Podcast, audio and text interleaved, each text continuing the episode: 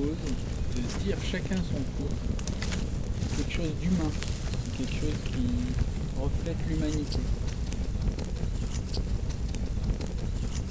Le côté plus humain qui me vient en tête c'est quand on était au Brésil, on, est monté comme ça en zigzagant, on savait pas trop où on allait.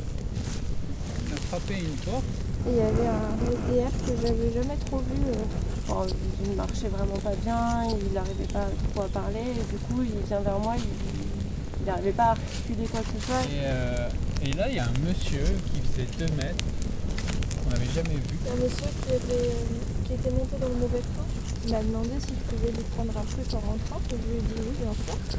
Et le mec, il avait les larmes aux yeux de, de voir que les gens, ils étaient juste.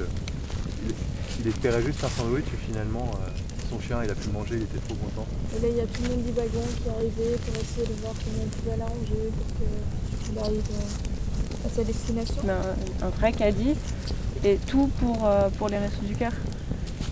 Et du coup, il m'explique, euh, j'étais, euh, j'allais au resto du cœur et la situation s'est améliorée il y a deux semaines. Ce monsieur, je l'avais jamais vu. Et il est arrivé vers moi, il m'a fait un gros câlin. C'était vachement beau. Ça m'a donné les larmes aux yeux aussi.